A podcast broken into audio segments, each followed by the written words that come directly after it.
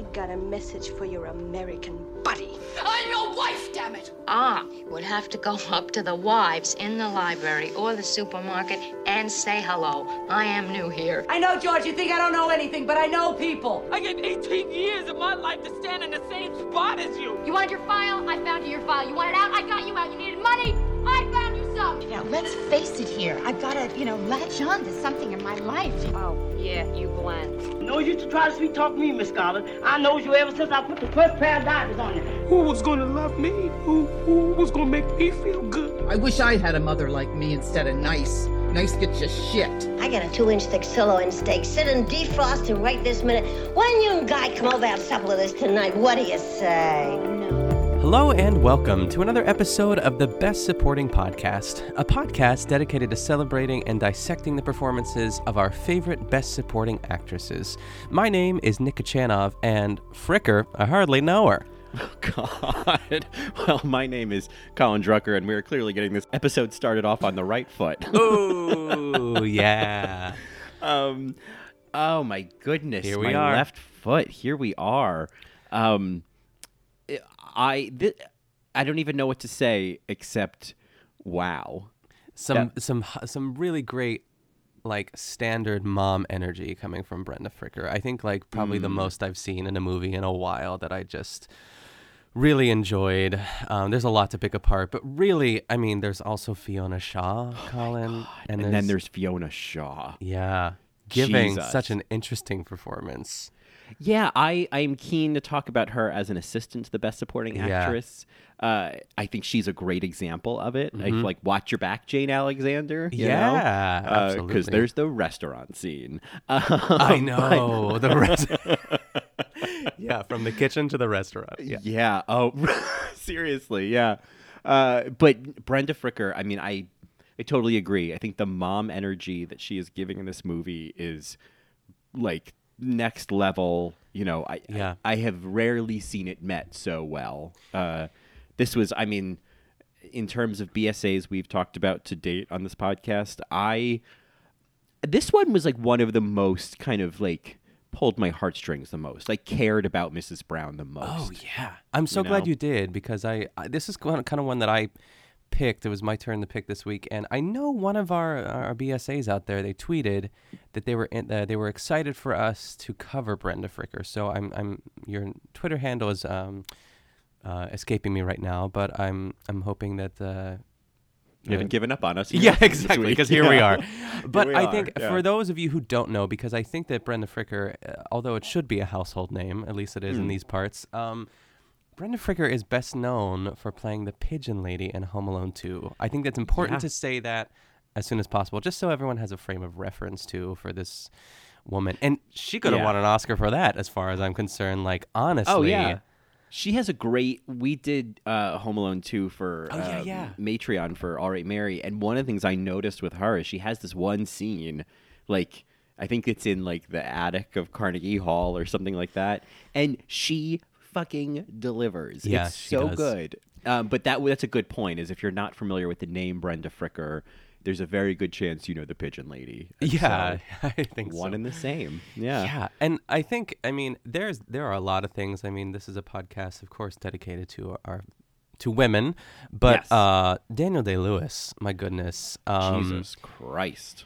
Yeah, uh, I I just think that this is a perf- everyone should see this movie if not for him and just uh, and also Brenda Fricker too. I think it, I love a good like leading actor best supporting actress pairing too. You know what I Mhm. mean? Especially Yeah. like a mother and son relationship. It's kind of like hit. It's checking all the boxes for me. Yes, I can Um, watch that all day. Ugh, yeah, I loved it a lot too. yeah. Oh, Daniel Day Lewis. I I feel like for as like renowned of an actor as he is, and how many like prestige things he's been in, I honestly think this may be the first thing I really saw Daniel Day Lewis in, which is Oh, crazy. There may have been something else. I've forgotten, but like I did not see. The Last of the Mohicans. I didn't see. There Will um, Be There Will Be Blood. Blood. Okay. Because I was like, will there be women? You know, know. like that was my concern. That's our sequel. will there, there be will be women? women. will there be women? There will be women. Yeah, there, will- yeah, there will be women. Yeah, that's in parentheses. yeah, exactly. So I, um, so like that was just kind of the driving force. But and there's just tons of things that I should have seen that I haven't seen. Life story, but wow, I mean, Yeah. this was. People talk these days about Joaquin Phoenix and his Mm-hmm. commitment to parts, but I feel like Daniel Day Lewis is like the modern, um, you know, king of that ex- of, of someone who's just like so dedicated to the role. Yeah, and I'm sure you read this too that he stayed in character 24 7 on set, Yeah, which is yeah. a lot. Let me say, like, Yeah. I, you know, there's a difference between like, I don't know, Jim Carrey. I, I just think of Jim Carrey, Amanda Kaczynski talking about Jim Carrey, and uh, was it Man on the Moon? Whatever. yeah, he played. where he played Andy Kaufman. Yeah, and he's Mhm. like he's just an asshole, like on and off set or whatever. And but the physical uh, sort of aspect of uh, having to deal or not deal. I mean, that sounds like you know whatever that sounds like. But the the one story that I read was that his agent came to set one day to have a conversation with him, and the agent Mhm. just like stormed. Can you imagine? It's like you know, Daniel, yeah. I just need you to sign this contract here, and he's just like, no, you He, know, like, just sticks like out his left foot to pick up the pen. Yeah. that sounds like a lot, but you know, it's Yeah. it's fine. Uh, method acting is so fascinating to me. yeah, I there the story that whenever I think because I, I love method acting, I love you know all of the the drama of it. I love people wringing themselves out for the performance, but it makes me think of there's an anecdote from the movie called uh, Marathon Man with. Mm-hmm. Best Supporting Actress, Best Actor Dustin Hoffman, um, and Laurence Olivier. And there's a it, Dustin Hoffman's character kind of goes through the ringer in the movie, and he was talking to Laurence Olivier about, or the, I guess there was some conversation about like him putting himself through all these paces in, in sort of a method actor approach. And then Laurence Olivier, Olivier said something along the lines of like, "Well, have you ever heard of acting?" You know, and like just kind of like, it's sort of the Toni Collette too. approach. You yeah, know, yeah. and maybe I'm wrong, and if any BSAs out there know. Uh, if of of a woman who's ever done this, you know, you rarely hear it Mm. from about women. Maybe like they might stay in an accent or a dialect, like you know, as they're eating lunch, which I think is respectable because sometimes it helps. But also, yeah, I don't. I'm not a fan. I'm not. I don't. Yeah, like, do your there's- research and then like rely on your technique and then just deliver. That's that's all you need to do. I hear that. I mean, I have no professional training, but I feel like, from my point of view, there is something at a certain point where it gets indulgent. You know, like I think Yeah. for this character, it made it makes sense to have to get into character before you know earlier on and really sink into that role. Um, but at a certain point, when it's just like lunchtime and your and your agent's there. Yeah, I mean, we could go into a whole diatribe of like, well, of course, like typical, you know, men in Hollywood. There, there- there's such Yeah. male privilege there that a woman wouldn't get away with. you Yeah, know? a woman would be a burden. Um, Yeah. you know. Well, but we'll talk about Daniel as we keep going too, because there are some scenes where it's just uh, f- the physicality really is what really got me too. And I don't know if you've Mm. seen this. Um, have you seen uh, the Theory of Everything yet? Uh, is that the one about Stephen Hawking? Yes. I have not seen that yet. Um, because it's a very similar movie. I mean, Stephen Hawking and um, you know, Christy Brown. Um, I don't think they, they, they I can't remember what Stephen Hawking had. I don't know if he had Bell's palsy specifically, but um, Eddie Redmayne is that's one of my favorite male performances. Like this and that Mm. um, is Mhm. probably because they're both cut from the same cloth, the same sort of. Uh, but Eddie Redmayne will like break your heart, whereas this character is like he will break your heart, but also like he has a temper and he has yeah. a personality and he has you know demands and as he should but also it's like uh it's so fascinating to juxtapose that with like his condition and like how people treat him and like want to just like knock him out but they can't because Right. of who he is Yeah. so it, i found that really uh, a good or a fun thing to watch I, yeah, I, I appreciated that he was like not a terribly likable person all the time. Yeah. And I think a lot of times it is kind of the cliche to portray someone with disabilities in a movie and make them this little angel. You Yes, Know? yeah. Um, there, there's just something that you know. Uh, it's like they're they're not allowed to be you know difficult in some way. Yeah. Um, and, and, you know there has to be some sort of grace about how they handle um, living with their disability. Yes, And yes, yes. I think here it's. I mean, it was so. I felt like I actually really learned a lot about Mhm. somebody living with cerebral palsy and Yeah. like that. I mean, things you kind of think about, but you don't really spend a lot of time thinking about. Like someone like that, you know, as as Mrs. Brown says, like a broken body is nothing compared to a broken heart, and that Mm. like someone can have. I mean, broken body may be a quote unquote problematic term, but that's the quote from the movie. Yeah. Uh, but someone can have a physical disability, but it like has no bearing on their emotional abilities and their Yeah. emotional cognizance. Yeah, which makes me. I mean, we'll get into the father, my lord. It's it's.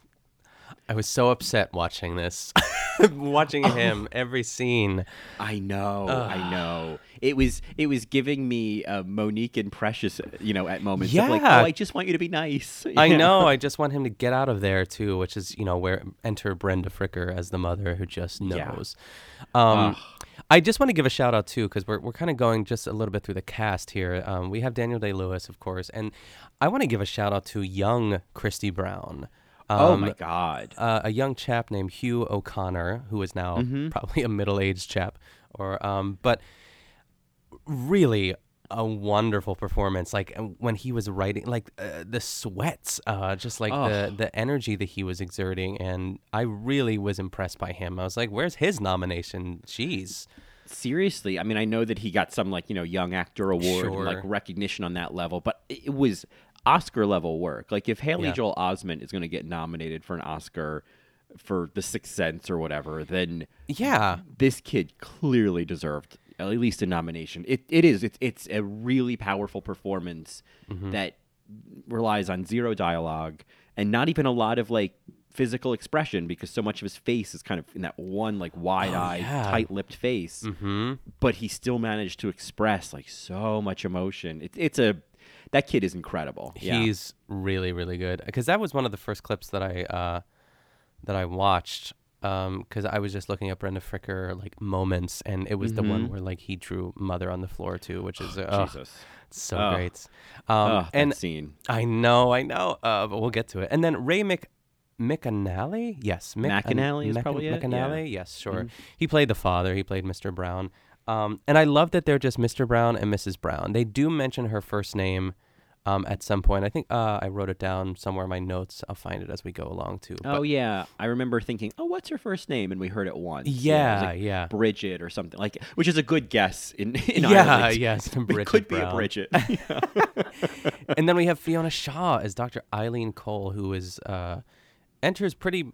I'd say like I don't even know, like halfway through, or maybe like Yeah. two thirds through, or uh, Probably about like I think it was about fifty minutes in, Okay. close to an hour in. She Yeah. came in um, in one of her first movie roles. I mean, this is uh, this was like probably. I would. I mean, I kind of looked at her IMDb. I know she's a big theater actress as well, but in terms of film, um, it's funny because she says what I probably get recognized for most is Three Men and a Baby. You know? Wow, because she's that's- in that. That's Um, crazy to me.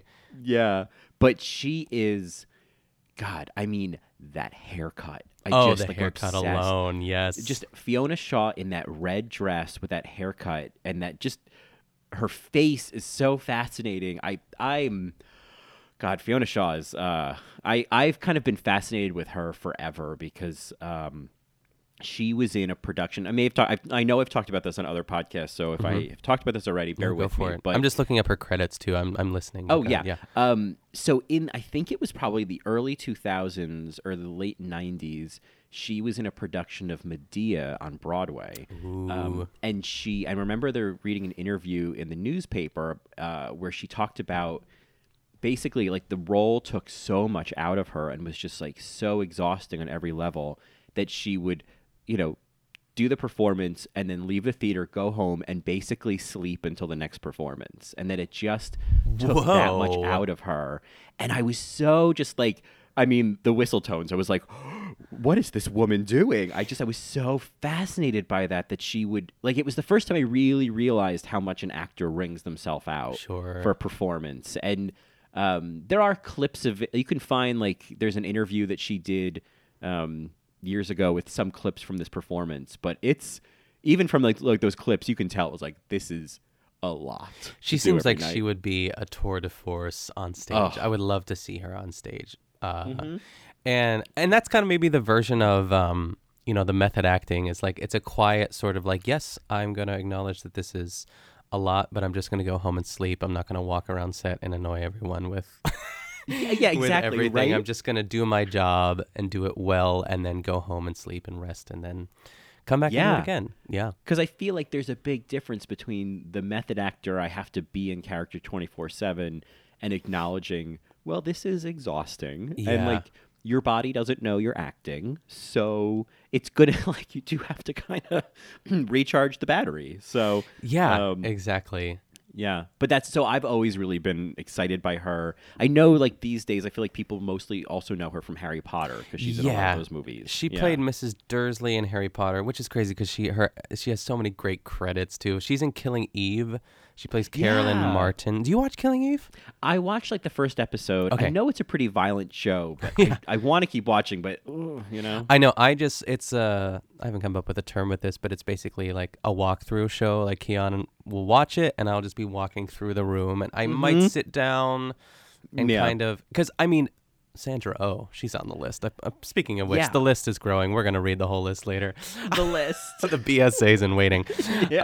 Um, but uh, she she has so many other credits too. Um, and obviously she's a uh, an actress of the UK and is very well known over there too. But like, there's something about her that I just that reeks theater that I just want to see her. I feel like that's where she's most. I mean, she's great. I- I've heard she's really great on Killing Eve because I um I was watching My Left Foot and Keon walked in and he got really excited because he recognized her. So Yeah. um, so that's cool. If anything, it's I'm glad people know Fiona Shaw. Right? Yeah, like Yeah. I'm glad someone this good has like a a good has like a, a, a career that's happening. Yes, you know, like yes. that's that's uh, you know, she's probably just on the Harry Potter movies is probably comfortable. You know. Yeah, I'm, I'm sure she's fine. Yeah. yeah. Um, but yeah, I I mean, she was just like, I I don't remember when I realized she was in this movie. Maybe it wasn't until the opening credits, and I was like, oh yeah, Fiona Shaw. I, I and I didn't know was what to excited. expect. Yeah, same. Yeah. Um, but I mean, I, I don't want to jump the gun, but Jesus Christ, the restaurant scene. Yeah, it is. Jesus Christ, the restaurant scene. It's so good. it's like I I re like there's a, there's a moment of that that I just rewound like four or five times, and I just had Oh, to see oh, yeah. it again. It's like Yeah. the last 30 seconds of it as soon as he starts hitting his head off the oh. table. If you just watch her the whole time, she is work. It, oh God, it's so good. Yeah. it's so good. um, well, and I, we we'll, we should get into um, Yeah. Well, I guess you know before we get into the nominees, I think we've kind of covered like our kind of experience going to this movie. Neither of us had really. I know for myself, I wasn't really familiar with it except for the BSA compilations on YouTube. Yeah, same too. And Mm-hmm. I, I just have to throw out too that um Brenda Fricker has like the most amazing IMDb picture. It's I don't know what movie it's Oh, from, but it is. I. I, want a portrait of that like painted in my home. Yeah, it's She's very like- Mists of Avalon. Yes, yeah. She's like Yeah. on the rolling hills of like Dover. Yeah. Um, Dover is that in Ireland? I just I just Um, said something with a D. Is there? I know. Obviously, I could just say Dover Dover. might be in England. That like the rolling hills of, of Cork. you There know? we go, yeah. There we go. Yeah. Um, I which which uh, bears mentioning. I my mom's side of the family is all 100% Irish Catholic, wildly Irish. You know, no one has a brogue, but like everyone like my grandparents' house had you know all the Irish paraphernalia. Ev- Everyone was just very Irish, you know, Ah. and there's a quality of that. you know, there's kind of like an, an Irish sensibility. There's an Irish sense of humor. There's like a um, there's a thing that was very familiar and that I really appreciated in this movie, um, the Irishness of it. You know, we talked about on in the details the Canadianness of the Schitt's Creek Yeah. post-show documentary. Mhm. This has such a lovely Irishness. Yeah. Um, and there's a couple moments I can highlight, but that it like I think there were moments where I was like, God, I'm so, I'm like so choked up this whole movie because it just Oh. had that like, oh, I know nostalgia. Yeah, yeah, of Yeah. course. Yes, just like the neighborhood alone, all the kids running Mhm. around, and like the way that they all sat around the table to eat, and Yeah, there's just the- a warmth, really, and I think that's a lot of mhm. Brenda Fricker, but I think it's a lot of just uh, the way this film was made and the script too, as well. Yeah, yeah. There's a lot of warmth to it, and a lot of like, you know, it, it's kind of that Irish thing of like, you know, still having a sense of humor even in the darkest times, and like, I mean, that porridge scene when they all start laughing. Oh, God. So like that. That's a quintessential like to me. I was like, this is so. This is such an Irish family, you know. Yeah, like, it just exactly. was great. Um, but anyway, uh, that being said, before we really dive into my left foot, we should talk about some of these other nominees. Yes, because please. there's some familiar Oh. names. What a great batch of gals. Honestly, Oh. I want to see all of these. Which ones did you did you watch any of these? I know you said you were thinking about it. I did. So I've, in terms of Academy Award nominations, I watched Parenthood and I watched Enemies: A Love Story. Ugh, um, tell me and of course watched this. And I feel like I, I think I saw all of them. Yeah. Um, I mean, obviously I saw Steel Magnolias because we've done that of episode. course. Ugh. And remembering that made me realize this year for Best Supporting Actresses. Oh my God! I It's mean, a lot. Steel Magnolias alone. Yeah. It was so. I mean, it just to kind of go through the other awards. I mean, it's a Oh, yeah. mess in terms of syncing up. Oh yeah, the BAFTAs specifically. We have Uh, like yeah. dangerous liaisons still in the. It, it- this is weird, but go ahead. it's ahead. weird. I can't even like. Yeah, I can't even. I, and I, I'm I'm at a loss. The BAFTAs are on their own trajectory this year, Yeah, so we're not even going to bother. BAFTAs, yeah. Yeah, baffled at the BAFTAs. Jesus. Um, but the Golden Globes are actually really interesting because I believe, Yes. if I am correct, it is uh, a lot of the same nominations. Mhm. Um, Julia Roberts did win for Steel Magnolias. Yeah. Um, she beat out Brenda Fricker, obviously, and Dianne Wiest for Parenthood. Uh, and also Laura San Giacomo for Sex Lies and Videotape, which I feel like we talked about briefly Yes. last week Mhm. with uh, when we were talking about Working Girl, um, and then Bridget Fonda in Scandal, which I'm Yeah. not familiar with. Yeah, I don't know it either. Um, but then getting to the Academy Awards, what was really interesting to me was that there was double nominations for Enemies: A Love Story and no nominations across the board otherwise. Um, Yeah. Plus, again, Julia Roberts and Dianne Wiest, and of course Brenda Fricker won. Um, of all, any of these, which I mean, which ones are you uh, are you familiar with, or you want to dive in on? No, I mean, really, it's just Steel Magnolias. I went on Mm-hmm. a little bit of a wormhole yesterday watching some Parenthood clips with Dianne Wiest and just, um, you know, that scene alone where the son tells her that she, Joaquin Phoenix, speaking of Yeah. Joaquin Phoenix, Yeah, tells Dianne yeah. Wiest that he wants to live with his father and he makes that phone call because, oh, Oh. it is, it is so great. Um, Yeah. But there's, there is, um, that m- movie is like, I saw the poster for it and I was like, this looks like, a poster for like Father of the Bride Part Two. It has like Steve Right. Martin. It's like this romp, and but from the clips I was watching with Dianne Wiest, it looked more of like a like an ordinary people sort of vibe, as like just Mhm. like marriage and all that good stuff. But uh, I uh, go ahead, yeah. What, oh, I was gonna say, your ter- yeah, because I uh, having like I watched it and I um, kind of went in with the same feeling of like, oh, like the the marketing of this feels very like even the color scheme of the of Yeah. the poster, like the the sort of teal and pink. I was like, this all just feels very fluffy.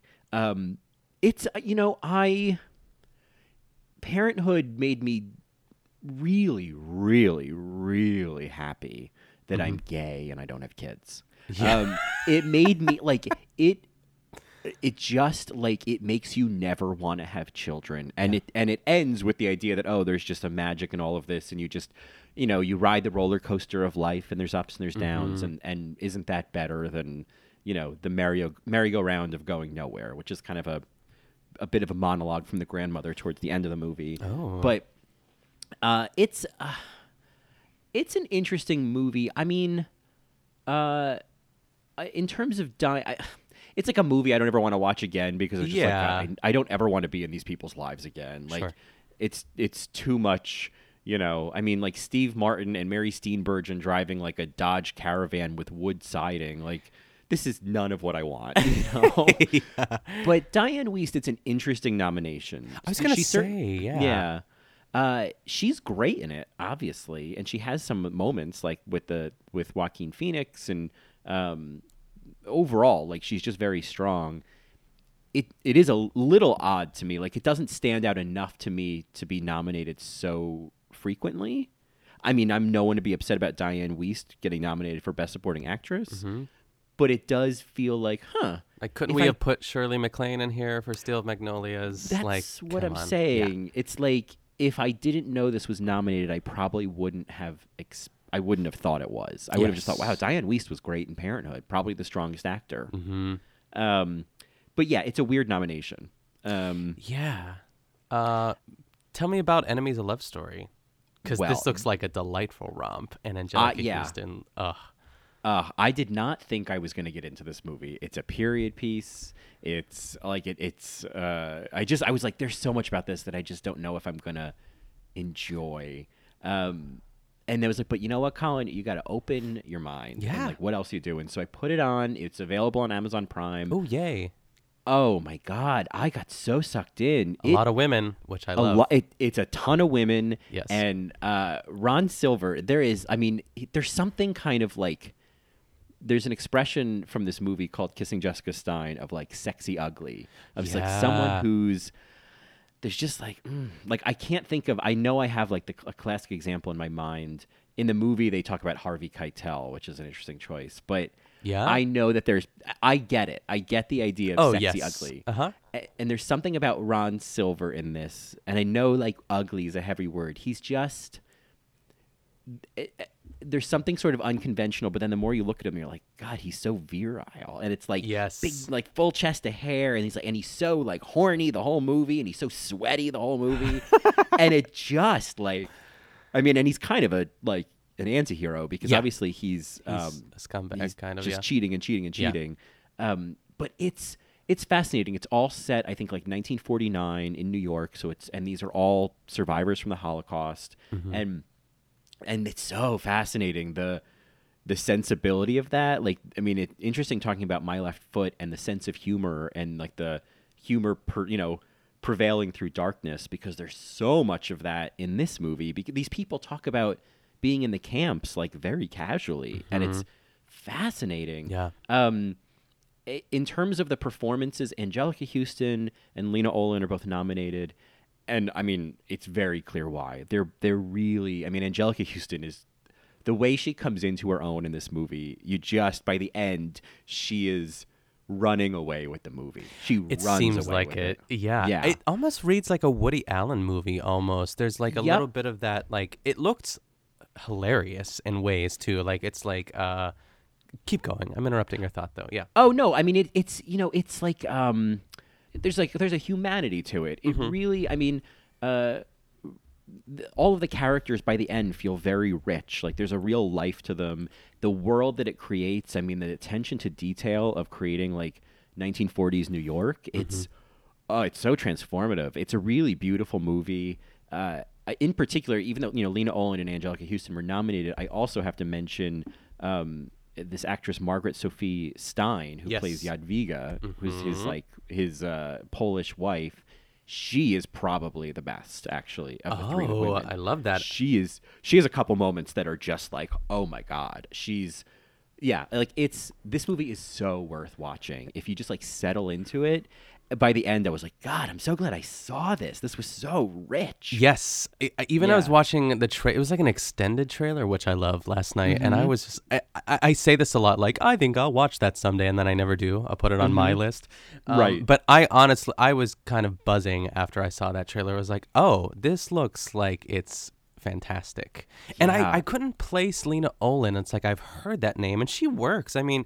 For anyone who doesn't know who Lena Olin is, um, this goes out to Keon because he loves Alias, but she played Mhm. Irina Derevko. I don't know who that is, but um, she was also in Chocolat. And right, uh, right, she's, right. she was recently in Hunters, um, that show on, is that also Mhm. Amazon Prime or Yeah, I tried to watch it because Celia Weston is in that. Ugh. but uh, the first episode, in within the first ten minutes, like eight people died a violent death. Yeah, I don't, I can't, I'm glad you're in this camp with me because I, it's funny though because you like horror movies. That's, that's, that's no, the caveat I don't like the this. violence. I love the I love the operatics of horror movies, and Okay. I love the women of horror movies. Okay, fair. I, I guess through that lens, yes, but I, I can't do any of it. Uh, Oh yeah, Uh, but Lena Uh, Olin, she works. Uh, she was in Mindhunter as well. That was on Netflix recently. Mhm. Um, you know, she she's doing okay. She was in The Reader. Oh, cool. yeah. She's I mean yeah, she she's a phenomenal actress. She had been nominated the year before this for the Unbearable Lightness of Being. Oh, that's so Uh, interesting.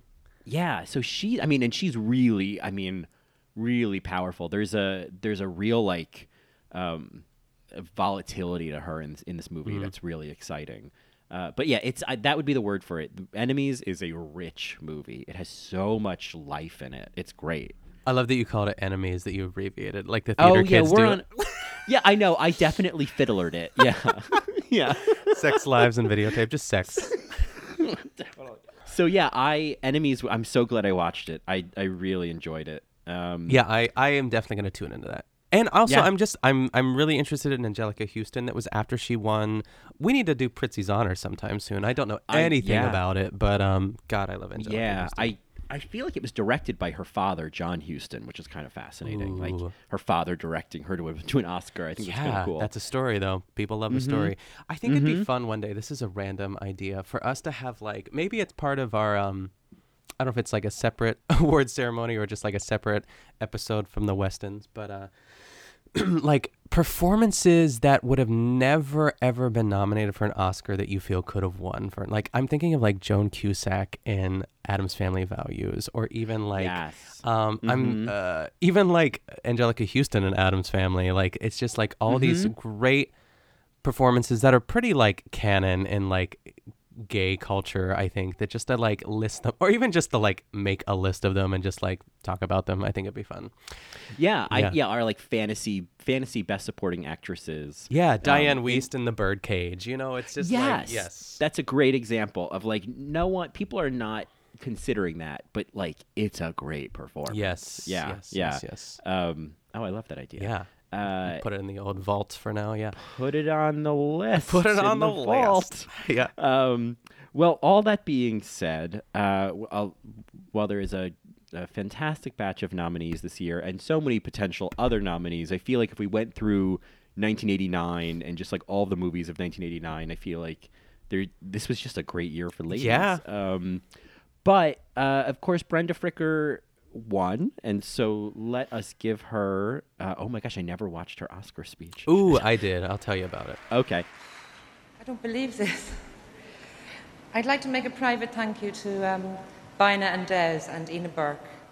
And I'd like to thank every single member of the crew who worked on my left foot, who created an atmosphere of fun and love and hard work. I'd like to thank Christy Brown just for being alive. I'd like to thank Mrs. Brown, his mother. Anybody who gives birth 22 times deserves one of these, I think. I'd like to thank Jim Sheridan and Shane Connaughton for the best script I've ever been involved in. I'd like to thank Noel Pearson for producing the film and Jim Sheridan for just being the most incredible director. And the members of the Academy for giving me this, which I will take very proudly with me back to Ireland. Thank you. I just think that uh, she's such a class act, really. Um, Mm. I, I feel like I'm I, I might be remembering incorrectly, but I feel that there's a shawl involved. Like, there's something that just she's such a beautiful woman. Like Yeah, just yeah. her face alone is so expressive, and like her like those blue piercing eyes. I just really love her. Um, Yeah, but I know I I, I I'm like calmed by her. Yes, the same. Yeah, the same. There's Mhm. something. Even the hair. There's something about her hair that's just like, oh, you're perfect. Right. Um, but this speech is very lovely. It's it's it's exactly what you want it to be. There's like a little bit of charm in there. She said, um, I guess, uh, and her name is Bridget Brown. I, I found the name there. Is that what you said? You Yes, said- yeah, yes, Bridget Brown. guess, Yeah. Um, that uh, she kind of gave a nod, of course, to uh, Christy Brown for being born and just for being alive, and it was is very touching too. But she also said to um, Bridget Brown, who gave birth to twenty two children, Colin. I mean, jeez. And I think I think the, I think thirteen survived. Yeah, I think that's what he the Something like movie, that. yeah. Uh, Mhm. I, I might be fumbling with the numbers too. So it was just kind of like uh, she thanked all the right people, and then she had a little bit of charm, and uh, it was perfect. It's a lovely speech, um, and I feel like she was surprised in a way too because she didn't win the Globe. Um, and no. I, it's like as far as the momentum, this was not like a sweep for her too. It's like I'm sure Julia Roberts was coming for her, but um, I'm glad. I'm so glad that she won this. I think it's just, um, it's quintessential. Bre- uh, bre- uh, Yeah. best supporting. I almost said best supporting Fricker. I mean, indeed, she is the Yeah. best supporting fricker. The BSF. the BSF. Yeah, she's. I would say like I, I have no. Even though I mean Anjelica Huston, I I would not have been shocked if she won. I would not have been shocked if Lena Olin won. Mhm. I would have been shocked if Dianne Wiest won. Yeah, that's That would I would have been like man out here. wow. Yeah. that would have been like Melissa McCarthy. I was gonna say, is that her name? Yeah, Melissa McCarthy winning Yeah. for Bridesmaids. It would have been like, oh wow, but oh wow. Uh, it, yeah, I, I honestly think that this was watching it. It was there was no question that this was Oscar level work. And what I love about this role the most is I don't know if there's she doesn't have like a set piece. She doesn't have moments like Fiona Shaw has in this movie to be like, Yeah. "Oh yeah, that's when she won it." There's peaks for me, but like for me what really what I loved about this was how she was just this consistent energy through the movie. Yes. Oh my lord. Um, it reminds me of. She reminds me a lot of my grandmother, my my grandma Kachanov on on my dad's side. Um, because she also had. I think she had. Uh, I'm like trying to count my aunts and uncles. I'm like, I think she had. Uh, she had five kids total, and but she did have a son that died like a week after he was born too. But there's something about the resiliency of both my grandmother and Mrs. Brown too. I th- I just Mhm. think that there is like the strength and the patience and the resilience that this woman has and the smarts. Like it's Mhm. it's partially the script but it's also just Brenda Fricker uh, giving that sort of energy out because she knows how to deal with, you know, Mr. Brown. She knows when to give him a Mm. couple, you know, a couple pounds to go to the pub and cool off. Um, Yeah. and she knows how to, cause like it reminds my my grandfather, my grandpa Kachanov too. Like he liked to drink, um, and she dealt with it, and you know the kids survived, and she. I think there's such a level of oh man, just like protection and love and warmth and ferocity that she has for her kids. It was fascinating to watch and and Yeah. really and really lovely. Yeah, I mean, I had a similar. You know, my mom's side of the family. My my grandmother had six kids. Mhm. Had a, a son who did pass away, uh, sort of a few hours after birth. Um, you know, and and it was you know, there was a lot of that that was familiar. Of like, they were they were six kids, you know, and and sharing rooms and like it was like in a house that was not you know enough not, not enough room for eight people, you Yeah. know, and uh, you know my grandfather. Uh, he you know recovered but you know was an alcoholic for many Mhm. years and so it was a lot of that too right? it was a lot of Yeah. you know those qualities where you know my grandmother had to navigate you know and both of them had to navigate so many issues over the years from like financial insecurity to just you know uh, different issues that my mom's siblings would kind of bring home with them or, or you know even you know my mother eventually meeting my dad and like the drama that created because my Sure. mom was kind of like the rebel of the of the family Yeah. and so um it's it, yeah i know what you're saying there's there's something about the way that mrs brown um navigates her life with like intelligence and grace that feels familiar and feels like wow like the hardships that create that kind of um that kind of person But I think also too, it's like these these moments of um, morality as well too, like with the Mm-hmm. And like she's, you know, she's a good Catholic woman and like I feel like she's respected in the neighborhood. You know what I mean? Um, Mm-hmm. Yeah, I just want her to like yell at me to come in for my tea, you know, and I'll be like, oh, Right. mom, and then come in and it'll be lovely. I, I could just picture tea time. Like I I would never leave her side. Never. No, I would want to Like- be around Mhm. her as much as possible too. And I think in a way too, it's like as as much as um you're nervous for her because like maybe Mr. Brown might hit her or whatever, it might yell at her. I'm never worried for her at the same time too. As she can Mm. totally take care of herself. Um, yeah, I think that's the other side of it. Is like, while Mr. Brown may appear to be this like powerful energy in the house, even he knows deep down that the house is run by Mrs. Brown. Oh, you it's know? it's uh you know the the man may be the head of the house, but the woman is the neck. The my big fat Greek wedding quotes, and she can turn the head any way she wants. Yeah, and and we really do see that, and that also feels. I think that that's what resonates as well. Is, is this is that inner power and that strength, and the and the ways that she displays that. Like I think, um, I think that moment where she is kind of sending him off to the pub, and he and she gives him money, and he says, "Where'd this come from?" And she says, "It's from the fairies." And Mhm. um, and when he says like I don't need a drink, I just need to be respected in my own house, and she just looks at him and she just stares him down, and it's not to intimidate him or to fight with him. She just stands her ground. Is like I hear you. I'm telling you to go to the bar, go to the pub, you know, Yeah. and that is. And all of that she's communicating just with her eyes. You know what I mean? Like Mhm. that's Oh, it's those eyes. It's that energy. It's that you know, it's that tough Irish mother energy. Um, but it's also Brenda Fricker like acting with like I would say this is a clear example of someone who's just using craft. You know, who just Yeah. it it feels like this is a studied performance. Another moment that I loved too, like there's just it's always like a mother knows. A mother always knows like what her what her babies are going through, like no matter what. And I I just loved the line, and this is like a script moment too, but it's also the delivery where she says, Is that our Christy up there? When Mm. she starts to sense, because this is enter Fiona Shaw and the way that he sort of because there's a little bit of like it's like the dynamic. I remember this is like a little bit of a tangent, but my voice teacher was around, I'd say, uh, in college, around the age of my mother, and that's all I talked about. I would talk about my voice teacher all the time, and I would, I, I remember my mother just getting like annoyed, like a minor annoyance that like there's there's another woman in my life that's sort of taking care of me, especially when I'm away from home too, and I think there's a little bit of that there in um as far as but it's never overbearing at the same time too. It's like she's just cautiously um uh, worried i guess uh, just to see like because her son is going out into the world. He's like uh, meeting these people and like also becoming an artist too. And like i think there is a part of her that misses that time with him too. But also i like that she doesn't necessarily intervene with it. Yeah, she yeah. might suggest stuff every once in a while but um yeah Yeah, she never um yeah, she never shuts it down. She uh, she's always everything she's doing is always to help him move forward.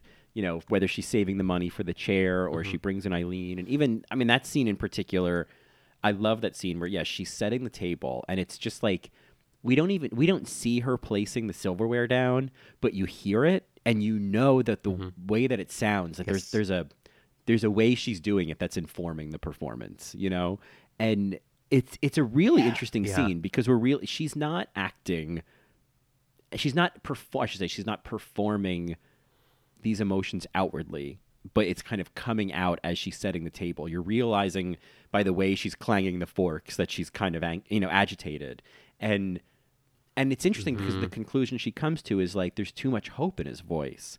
And I love just script wise the fact that the father asks her what she says and she has to repeat it. Like there's something about they made that they, they played that scene out in a conversational way. And and it's yeah I mean, it makes sense in a way. Like she, she doesn't want him to get hurt, and she knows the realities of like he's falling in love with this woman, and you and I both know like that's just not going to work out. And I think, yeah, for someone who spent her whole life both protecting and encouraging her son, it's just this like delicate balance that she can't necessarily keep when there's someone else involved who she can't, like she can't control Eileen. She can't control what happens between them. You know. Yeah. Yes, yes, yes, yes. Um, this is such a minor moment, but I do love um it's like an in the details episode, Brenda Fricker popping bubbles in Oh. the kitchen when they have the bubbles. Oh. Oh. it's so great. I just love the choice of reaching out to pop a bubble cuz Fiona Shaw is like giving him, you know, speech therapy and like all uh, she Mhm. just wants him to blow a bubble and it's so hard for him to do, but he does it and they float into the kitchen the way she stares at that bubble and the way that Mhm. she pops it and just the choice to pop it. I, I know. Like, oh, I, I took that note too. The bubble it. scene, the way she watches the bubbles for a second. Yeah. I mean, telling us so much in that scene. She's saying so much with like slight facial changes. It's and then popping the bubble. It's and then going back to the cooking. You know, like I think that that was interesting to me that she didn't it she kind of you know acknowledged what was happening but then went back to her life you know and and and yeah, Yeah, it's tiny it little just uh god you know there was um uh, there was another moment i feel like was it right around that nope I'm gonna cut all this. Out. Oh, the other moment, just that we we skipped over, just because it's so early on. But in terms of Brenda Fricker moments, where like where the Oscar jumps out a little bit, I think early on when she oh, brings him yes. upstairs, like before she falls down the stairs, and the and the scene, the way the camera works, is it kind of shows her putting him down on the bed, and then it pans over to her, like up against the wall, sweating, and then she's like, I need, I need to go make a phone call, and just the the there's so much just like there's so much in her leaning against the wall sweating that was like oh my god this woman is telling me so much. Yeah. Yeah. A warrior. Yeah. She is a warrior. It's really it's She really inspiring and dismaying at the same time because you don't want her I was like, "Oh god, don't die. For God's sake, don't die in this movie." Oh my god. I would not. I would have lost Yeah. it. I would have Um, lost it.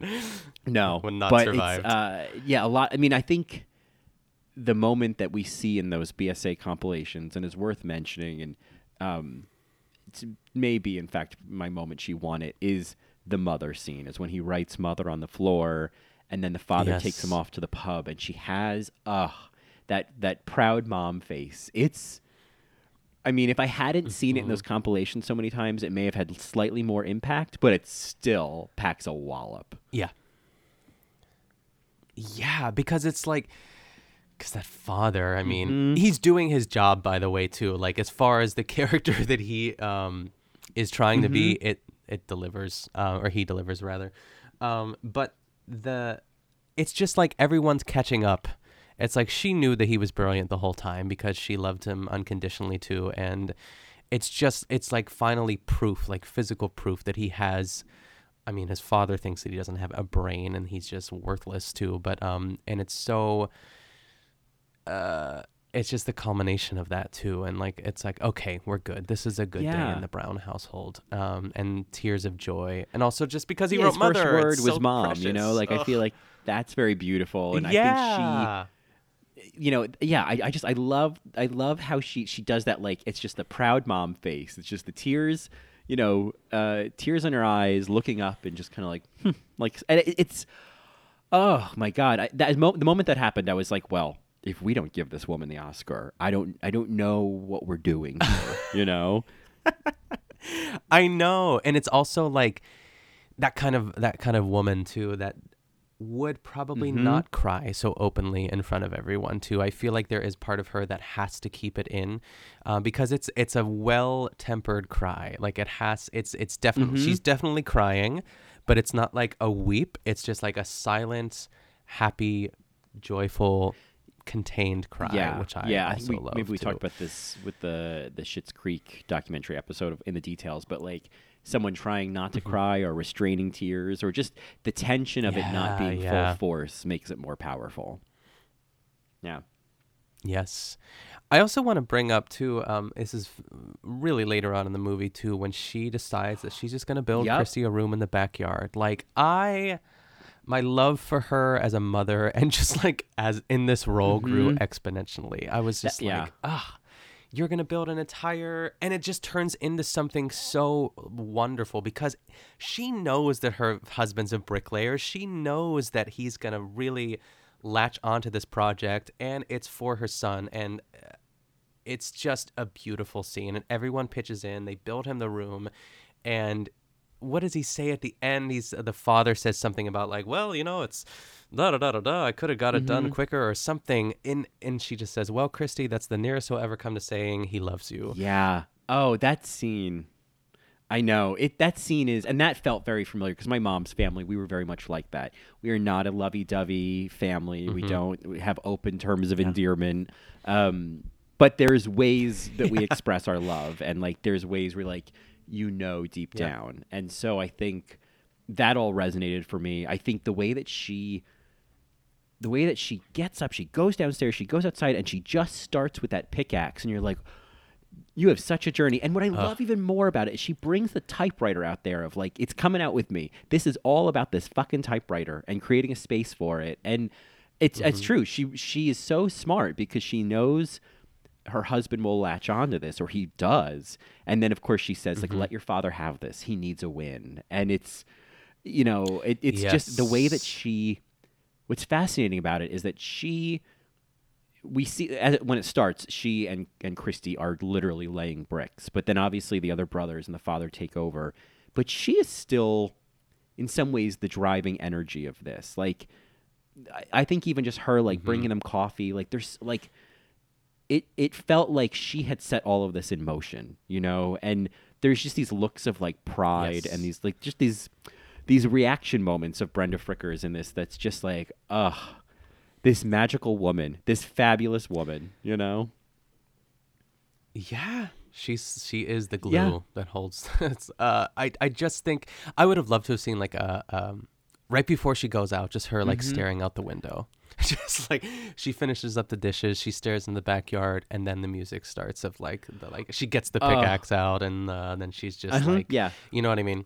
Because it, it, it's all stemming from the fact that um, Christy is depressed and Right, cannot right. leave the room, and she won't have that. And she, but like in a good way, it's like, how can I help my baby boy? It's just so, oh God, it's. I I know, can't say enough I know. about this role, just about who this woman is more than anything too. But it, it would not have been the same. Um, I also read too that Judi Dench was supposed to play this role too, which would have been. I would have loved to have seen that as well, but there, I just. I, I can't imagine it now, of course, that I've seen Brenda Fricker too, but um, Judi Dench had a conflict, I think, that she couldn't. Uh, She was like an Antony and yeah. Cleopatra or something like that. But It would have been um, an interesting choice. I mean, funny story. uh, Then Judi Dench was in a movie called. Mrs. Brown a few years later, but it's a different Mrs. Brown. Yes, Um, yes, yes, yes. That's when Helen Hunt won. Oh God. Yeah. Oh, Yes. thoughts about that. Um, as good as it gets, no, it's not. Uh, and so, Yeah, yeah, uh, uh, yeah. There's uh, thinking about Judi Dench in this role. I Judi Dench obviously can do anything, but there's a. I don't want to say there's a lack of warmth, but Judi Dench does chili really well. You know. Yeah, and maybe it w- because we've seen that so Mm-hmm. much uh, that it would be hard to make that switch. But uh, I'm glad Brenda. Got it. Oh yeah, it, it really feels am. like I, in some ways I couldn't see anyone else doing it because she's just so perfect Yeah. in the role. Um, yeah, I mean, in terms of my Brenda Fricker moments, I really think those are uh, Same. those are my I was moments. Say, should we? yeah, Should we? Those are my. those are my moments. Those are it's just the way that you. those are my moments. um, Well, should we move on just to kind of give a spotlight to this restaurant scene and Fiona Shaw and just really break this down? Here? Uh, so this scene is after this art show opening that Christy has, and then uh, Eileen and who we find out is her fiance and some friends uh, all go to this restaurant to to celebrate.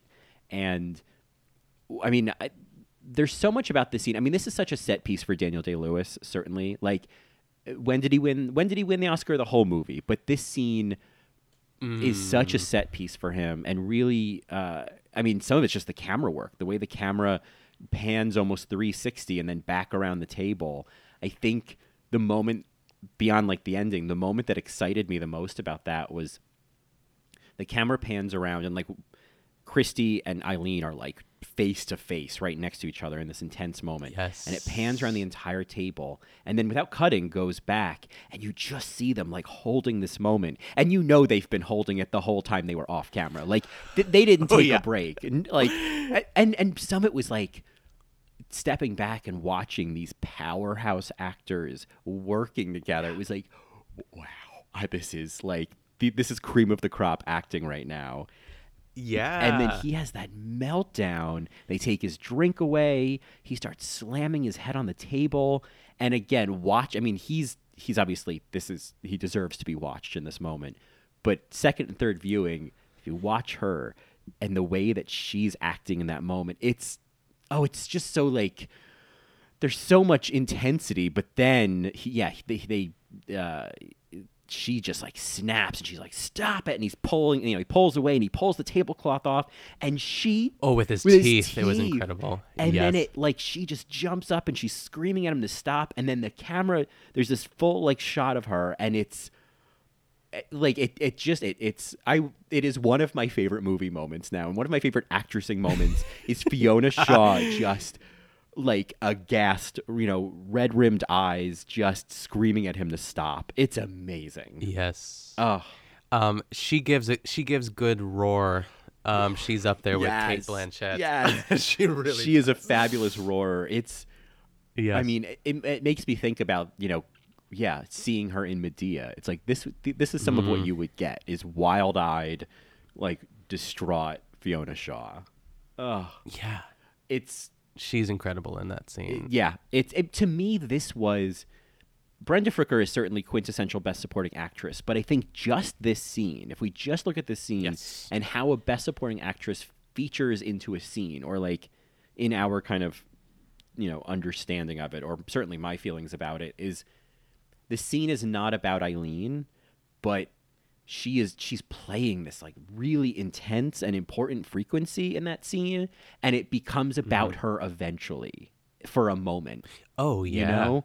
Yes, because he j- right before this he says I love you, and he's like, No, I really love you. Mm-hmm. That's what sets And then off. she just drops the bomb Mhm. of like, Well, I hope you love you know whatever his name is, Jeffrey. We'll Yeah. call him uh, is because I'm uh, he's my fiance, and you just see, I mean, Daniel Day Lewis's reaction to that too, the way he his face sort of just like. slightly contorts and then he just goes off the deep end Yeah. too and she really is it's so it's such an interesting um dynamic because he quote unquote is being loud Mm-hmm. and he has a disability so people are uncomfortable by it they don't know whether he's actually upset or if he's just like that's what his prerogative is Mhm. and that's how he talks but it just builds and builds and builds and she is kind of the only one that can quote unquote control him Yeah. to an extent too so i think that's why she has to be the final like roar in that conversation too like enough is enough Yeah, it's really. Um, I mean, I, I love that. You know, at the heart of this movie is powerful women. You know, and Yeah. uh, they. It, it's yeah. That moment is really incredible. I think yeah, is just one of my favorites now. It, it that's such actressing. That's such Toni Collette in Hereditary acting. You know. Oh yeah, yeah, yeah, Yeah. That'll be a category in the Westons, like the best, the best uh, supporting actress. Wait, how did we say it? Uh, Uh, assistant to the yeah, the, yeah, assistant to the actress, to the best supporting actress. Yeah. Yes, I Um, blanked for a moment. Thank you. Yeah, and maybe there'll be a special, like the special Toni Collette Award, or you know, the the, the Oh, Roar yeah. Award for the best roar. the best you know, um, yeah, That's good. Uh, yeah, this was. We'll play Katy Perry's "Roar" in the background as we announce. it. Yeah, if they go on too long in their acceptance speech, assuming they're going to come on the podcast and accept their award, we'll play them off. of course. Yeah, I mean they have to. Can we get Fiona? right, Okay. right. Um, certainly Celia, for God's sake. Oh yes. What's she doing? Ugh. um, Yeah, I don't know. but yeah, I mean, I think though, I mean, the, the I would say the other, if we were to like other sort of a woman in the movie, I believe her name is Ruth Brown, who plays his eventual wife Mary, who's kind of his Yes. his uh, nurse during the the Mm-hmm, more uh, present quote unquote present day scenes of him. Um, Yeah. that we see towards the beginning, and obviously the wraparound. Uh, she was great. I mean, she certainly it's it. You don't. She it's an interesting. She has an interesting role too because she is not she doesn't um, serve him the way Mrs. Brown Mm-hmm. and Eileen did. Like she, uh, he can't order her around the way he's ordered them around, or the, and she's not intimidated by him. I was sort of, I didn't know what she saw in him because he was being such an asshole to her. But Yeah. apparently, this is the day they fell in love. So Yeah, yeah. I think that there's some interesting notes in that performance too. Um, I liked her. A Yeah, lot. me too. It's like the assistant to the assistant. Uh, it's uh, but there's. I don't want to say she just serves the purpose of falling in love with him too, but it is kind of it's set through. There is in a way this sort of set piece of like she's reading the book and flipping through pages and then Mm. it like flashbacks too, which I I was like, oh, don't do that. Like it, it but it, it, it I feel like the movie didn't need that, but it's also fine because she's learning about him and then Mm. it actually flashes back to those moments. It's like we don't need to open like the big fairy tale book and Right. like once upon a time. But Mhm. I liked that it wasn't too much of that. yeah, uh, they didn't but- do like you know it, kind of gets like wavy and fuzzy as we go back in time. You know. Yeah, yeah, yeah. Um, but yeah, I mean, really a, a fabulous movie. Just a great Yeah. movie, really powerful, really powerful story. Um, amazing acting. Daniel Day Lewis, Jesus Christ. Uh, Yeah, I saw him in Lincoln. Uh, he was fantastic in Mhm. Lincoln. I, I mean, that is that's a that's a long one. Mm, yeah. but if you find some, there's a speech that he does in Lincoln that's really great. He's just kind of sitting at a table and talking about like America. Um, but there are some other moments as well too. Sally Field is Sally Field. Sure. Um, she's great. She has a moment where she falls on the floor and screams, and it's it's lovely. oh, I love Uh, it. Oh, all right. Yeah, and I think I did see Gangs of New York with you guessed it, Cami Diaz. Cami Diaz. Cami Diaz. I think I did see that movie, but I don't remember much of it. I just remember the opening scene and how bloody it was. You would not survive the first No. scene. Don't ever watch that movie. Yeah, No, I figured as much. Yeah. it's too much. Yeah, that's fine. I don't need it. Um, Well, yeah. Well, this obviously this was great. This was a great choice. Thank you for picking this one. Uh, Yeah, I'm excited. We we checked it off the list. yeah, and a, and a Yeah. great year for Best Supporting Actresses. So, um, obviously, if folks want to hear us talk about all of the potential BSAs from Steel Magnolias, we have an episode called "The BSAs of Steel Magnolias." Yeah, So, check it out. yeah. Ugh, that was a fun episode. Oh, it was so good. Um, well, I think that means we can move on to uh, the final chapter of our episode this week, which, of course, is our nominees and winner for BSA of the week. Uh, Yes. uh, Do you have any nominees this week you'd like to talk about? I do. I have a couple. Um, I mean, really, I want to go through it real quick too. I know there's a lot of names, but just our BSAs in waiting list that I Oh, sort of yes. have compiled over the last week, just for people who missed last week's episode when we were kind of coming up with the idea. It's just like a short list of women that we love that haven't won an Oscar for Best Supporting Actress that might eventually, or even just an Oscar for leading. We'll, we're fine with that. But just women that we want to look out for that might be, you know, give a Google alert and see what they're doing and see what they're up to. And um, so, it, but it was sort of a Best Supporting Actress in a way that it, it really sparked a lot of joy for me too. So Yeah. here are the here are the women. Here are the women here. Um, we of course have Amy Adams just starting off alphabetically. Yeah. Um, I wrote Jane Alexander just because you never know what she's up to. I hope she's. You never know when she could come back. Yeah. Um, I have Caroline Aaron, and then I now I forgot who that was. She Caroline Aaron. She was in Working Girl. She played one of the secretaries. Um, Oh towards yeah, that's right. She's in Mrs. Maisel. Yes, Yes. yes, yes. We love her. Um, Angela Bassett, Mm-hmm. because come on, Yeah. why doesn't she not have an Oscar? Uh, Annette Bening, of course, she was one of the first people. Sure. Um, I wrote Emily Blunt just because I love her a lot, and I feel like she is. I think eventually she will win an Oscar. Um, Mhm. I don't know what for, but I think that she's she's uh, on that trajectory. Uh, Patricia Clarkson. Oh, you gotta Patricia have Clarkson. Patricia Clarkson Ah. on there. Of course, Glenn Close. We gotta have her. Yeah, Glenn Close, but no cigar. Yeah. Uh, Toni Collette. Mm. Uh, we have Joan Cusack, Rachel Griffiths, Catherine Keener. Oh, I who love Catherine Keener. Yeah, Mhm. yeah. Lisa Kudrow. Just Mhm. keeping an eye on her. Please. Um, Kathryn Hahn. Oh my God, Yeah. we're, we're rewatching Parks and Rec, and she is so good in Parks Oh, and Rec. yeah. Um, Yeah. She should have got like a best guest star Emmy. Maybe she has. Who knows? Uh, Bonnie Hunt because of last week. We were talking Of about Bonnie Hunt a course. lot. Catherine O'Hara, Laura Linney. Ah, the Linney. Um, Rachel McAdams, just because I still believe that she. Ugh, it's like, what happened to Rachel McAdams? She needs to come back to us. Uh, Laurie Metcalf, Sandra Oh, Michelle Pfeiffer, Florence Pugh, Saoirse Ronan. Those are the two like youngest gals Mm. on the list, I'd say. Um, Ann Roth, the costume designer. Of course, Ann Roth. Yeah. Uh, Amy Ryan, because Ah, we have to.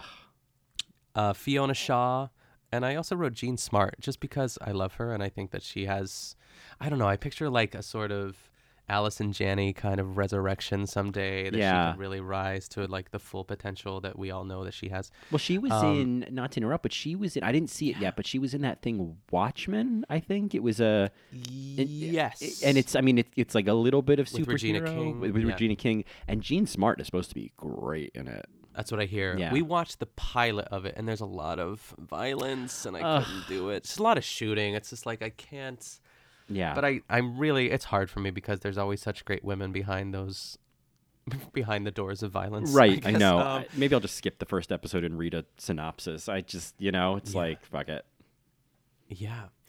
Um, and then I, I wrote Cicely Tyson because I feel like she just needs a Jessica Tandy sort of moment where she wins an Oscar. And I know she has an honorary Oscar, but I, I, I need a real one for her. Uh, Sigourney Weaver, Ugh. Celia Weston, Ugh. Michelle Williams, Ugh. and uh, Alfre Woodard is what I put on there too. Yes. Now- so that, that concludes our list. Yeah. Was Ann Dowd on there? Oh my gosh. I just want to I make. thought I put her on the list. No. I mean, she's Okay, so yeah, she's on the list. She's such a queen. Um, I'd put Margot such a Martindale on there as well. just- oh yeah. yes, please, Margot. Margot and Ann in the same movie. I I don't know what I would do with myself. I know it autocorrected the Margot Martingale, which I love. I'm just gonna keep it. That Yeah, way. sure, that's great. Yeah. Um, uh, well, I love that. Thank you. Uh, if anything, Yeah, it's just nice to hear all those now. names. Yeah. Oh yeah, Yeah. But um, other than that, um, some uh, Keon bought yesterday uh, macaroons from Aldi. Not a maca like a macaron, not Mhm. that like the French, but like just like the the classic coconut Yup. chocolate drizzle sort of thing. And they're so gross and delicious both at the same time. It's just pure, you know. They're kind of uh, wet in the middle in like a weird way. Yeah, they're so moist and delicious. Ugh, I have.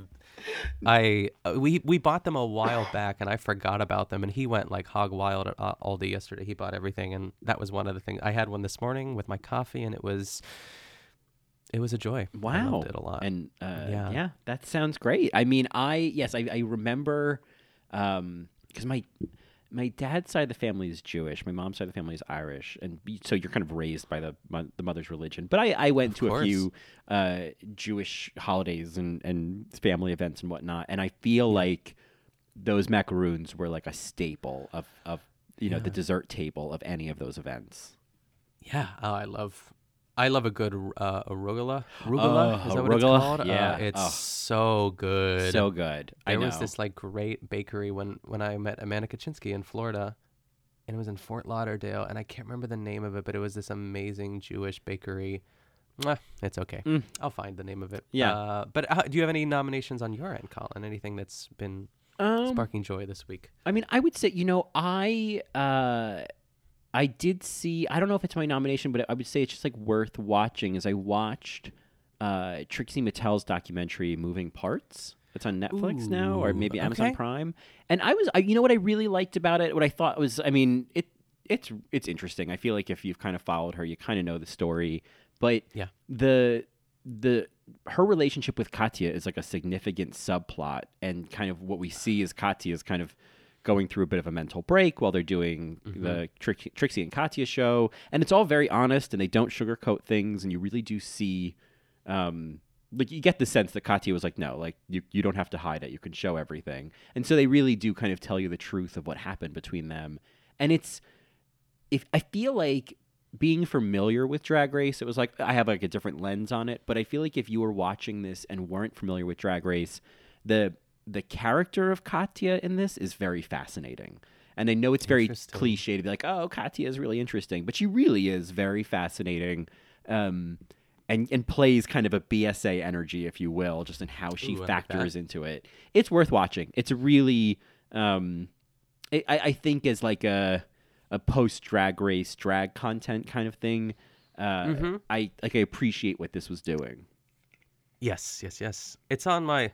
You guessed it. It's on my list. Oh, the list, yeah. On the list. Yeah. Yeah. But I think that I can. admit- Didn't did they did they just announce like a new project? Did they are they coming out with a book? What's happening? There's there a book, yeah, yeah, like Yeah. some guide to being a woman, something like that. Yeah. Oh, that's fun. Yeah, That's really fun. So, uh, but I think that'd be my one solid nomination this week. I feel like my other nominees would be the other nominees, probably from like Enemies, a love story, if you will. Yeah, Uh, yeah. I mean, I think th- th- that movie in a way really stuck with me. So that'd be my other nomination. Oh, good. I'm excited to tune in. Yeah. Um, now, in terms of our actual BSAs of the week, and of, fo- of course, folks know, and if they don't, I will repeat it again. Our BSA of the week is, of course, a performance or an actor or a food or a thing or a song or anything in our lives that is acting as the best supporting actress in our lives. Uh, so, what is your actual BSA of the week?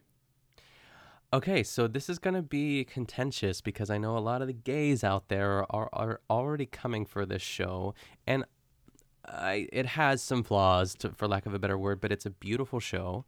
Uh, it's like one of those. uh, So, with that, I'll just say what it is. It's that new show called Hollywood on Netflix. It's a Ryan Murphy show. Yeah. Oh, I've been very Yes. curious about this. I'm glad this is your BSA of the week.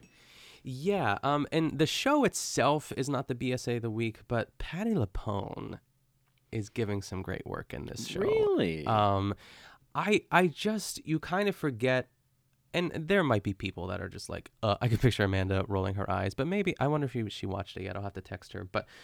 Um, I I just forget how talented she is because you know she's mainly known as a stage performer too, and on on, on the Broadway. But um, Mm. I think that there, she was in that show called Life Goes On. Do you remember that show? Oh, it was great. Oh, uh, was that an old show? Life It's definitely on. an old show for sure, like early '90s. I feel maybe even late '80s. I can't remember, but Oh, God, it's been a while since yeah. I've seen her in something on like television too, and she's just really kind of making the most of it for lack of a better word she has such great um, material to work with her costumes i mean uh, that's the thing to watch in this movie is just the production value it's like mrs maisel it's like they just have Mhm. so much money and Right. everything is so beautiful and polished and i think i think it's intentional too obviously that they want to it's juxtaposed with like the squeaky clean Hollywood idea and the like the seedy underbelly of what Hollywood actually is. It kind of follows the story of Rock Hudson, um, early Rock Hudson as well. There's a lot of beautiful men in it. If all Mm. else, just tune in for that. Um, but Holland Taylor is in it too. Oh, Um, yeah. sh- So Joe Mantello and um, Holland Taylor are like kind of a team, and I really like their energy together. Mhm. And Patti LuPone is is giving it. I just really like her a lot in this, and I I hope that the gays agree that with all the like the problematic sort of things that are you know everyone it's like the gays can't have anything nice we just have to rip everything apart I but know. um um but that we can at least sort of all agree that Patti and Holland and the women in the show are really giving it to us but um but I'm specifically uh happy and excited for Patti LuPone I will give it. A, I will. I will actually watch it. I'm curious about it, and I think you know Joe Mantello Yeah, and I'm Holland int- Taylor sounds great. Yeah, I'm interested to see. I feel like you'll hate it. Yeah. but, but it's it's. I don't know what to even tell you going into it. But I, Keon and I really, we liked it. We didn't love it. It's sort of one of those things. I was like, okay, this is a really beautiful, beautiful people, Mm. uh, beautiful sets, beautiful costumes, um, and talented people too. I will say that. Like I think uh, all the actors are really kind of delivering. But the plot is, you know, it's what it is. Sure. All right. I'll give it a go, and knowing that, all right, you know, you might hate this, but you Yeah, know, yeah. If, if there isn't, you know, I, I I would say the bar is low. Everything else I wanted to like was full of violence in the very beginning and turned me off. So Yeah, there's no um, violence in this perfect. whatsoever, too. Yeah, Perfect. which is great. Uh, great. All right. Well, Patti LuPone, congratulations on your PSA of the week. Uh, Yeah. I would also say, sorry, Uh-huh. this is my last thought, that Jim Parsons is really great. I think that he's kind of the runaway uh, like star with this. I mean, obviously he's a star already, but like I see an Emmy in his future, no doubt for this for this performance too. He plays like Rock Hudson's like terrible manager. He's just an asshole. Um, but yeah, Jim Parsons is definitely like a, an assistant of the BSA. Okay, go. wow. What is yours, um, all right. Well, Jim Parsons. Sometimes I'm like, ugh, Jim Parsons. Oh but, yes, I you mean know, I'm still I'll never forgive him for stealing Steve No. Carell's Emmys, but um, yeah, I but mean, this- I, I'm holding a grudge this is good. certainly. Yeah. Um, my BSA of the week, I guess, on the on the um, the note of drag content on television. Uh, Finally watched. I saw the first episode of the HBO show "We're Here," which is Oh, yeah. with Bob and Shangela and Eureka. I have to What a mix. What a Yeah. mix! It is. Uh, I haven't seen anything other than the first episode, but it is so much better than I expected it to be. Oh, it is yay. so like very very moving, very well produced. One of the things I like about it the most is that it it takes it seriously in that it doesn't feel like a Queer Eye episode. It I was gonna say, is that the premise? It's like Queer Eye with drag queens. it's like they go they like the first episode is they're in Gettysburg and you know they're kind of basically there to just you know the, I think the thesis the thesis is that there are queer people all over the country even in unexpected Mm-hmm. places and there are allies everywhere and there are people who drag would help and speak to all over the country Mm-hmm. and I think they're just kind of bringing that so there is a little bit of that queer eye feeling but you know, and we talked about this on All Right Mary and kind of like, and I won't go into the whole thing of like, is this just like gay people or queer people being like, you know, fairy godfathers or whatever? But Yeah. I, I, I, I mean, I, I feel like, you know, I feel like one of those gays who just can't enjoy anything if I'm going to go down that path, you know? You're the problem. Just right. But like, really, I mean, the, the three of them are, what I loved is how human they are. I feel like Bob, Eureka, and Shangela, they certainly bring their drag personas and they bring their mm-hmm. drag, but they, the whole time you're seeing the human behind the drag. And Yeah. I really appreciated that. I think the show needed that. I think the people and the stories that they highlight are really great. It's, it's some of, I think it is, in terms of drag on television, I actually think it's the best drag on television right now, even more Oh, than yay. RuPaul's Drag Race and all of that. This is Mhm. because it's not a competition. It's also not a competition, and I feel Yeah. like I'm enjoying the evolution of seeing drag on television not being something where we're pitting people against each other, you know? Yeah. So I love that. it's great. It and it like oh my god, made me cry so many times. It just Oh, good. you fall in love with these people. It's just uh and and I have never I since season 10 have not been the biggest fan of Eureka and I you know, I, I could find reasons to like her. So uh, oh, good. I'm glad. yeah, it's great. So we're here on HBO. Uh, Ugh. check it out. Um, Love that. And of course, we're here on Best Supporting Podcast, but not for much longer because we are getting played off right now. Oh. I don't know if you heard, but we're getting played off right now. um, so uh, before we uh, shuffle off on our left and right feet, where can people find more of you? Uh, they can find me on Twitter and Instagram at Nick Kochanov, and they can also find me on the No Good Very Bad Gay podcast. I will be coming back sometime soon. I'm just going to keep putting that out in the universe. I'm recording, uh, I hope to record the first episode this weekend or this week sometime. It's only Tuesday, which is Yeah. crazy. I guess it's Wednesday when this episode comes out, but you know. Uh, and yeah, that's that. How about you, Colin? Well, of course, you can find more of me on In the Details, a celebration of nuance. You can find more of me on All Right Mary, talking about season 12 of Drag Race. Uh, you can find more of me on Twitter at Colin Drucker and Instagram at Colin Drucker underscore. Um, and I think if people want to find more, maybe you already said this, if you want to find more of us in general, there's BSA Pod on Twitter. And our Gmail is. The BSA pod at gmail.com. There you Yes. go. Yeah, Uh, chime in. Yeah. Uh, yeah, we'd love to hear your thoughts. Who else do you want to hear us talk about? Who else do you love? Blah, blah, blah. Yeah. You know, Any BSs, BSAs in waiting that we have missed, Yeah. please, by all means, uh, put them on us the know. list. Yeah.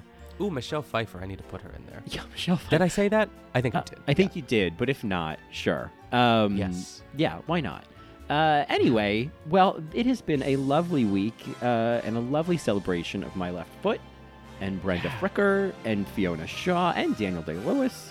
I know. Um, honestly, yes. Yeah, yeah, just some uh, some Irish excellence this week on Best Supporting Yes. Podcast. So It really is. And oh, Yeah. oh, I think I hear uh, Mrs. Brown calling us in for tea, Colin. I think it's Oh. time to go. well, I think the road is rising up to meet us, so we better get our weight inside. Shake a leg. Yeah, as, as my friends at Bennigan's would say, sláinte.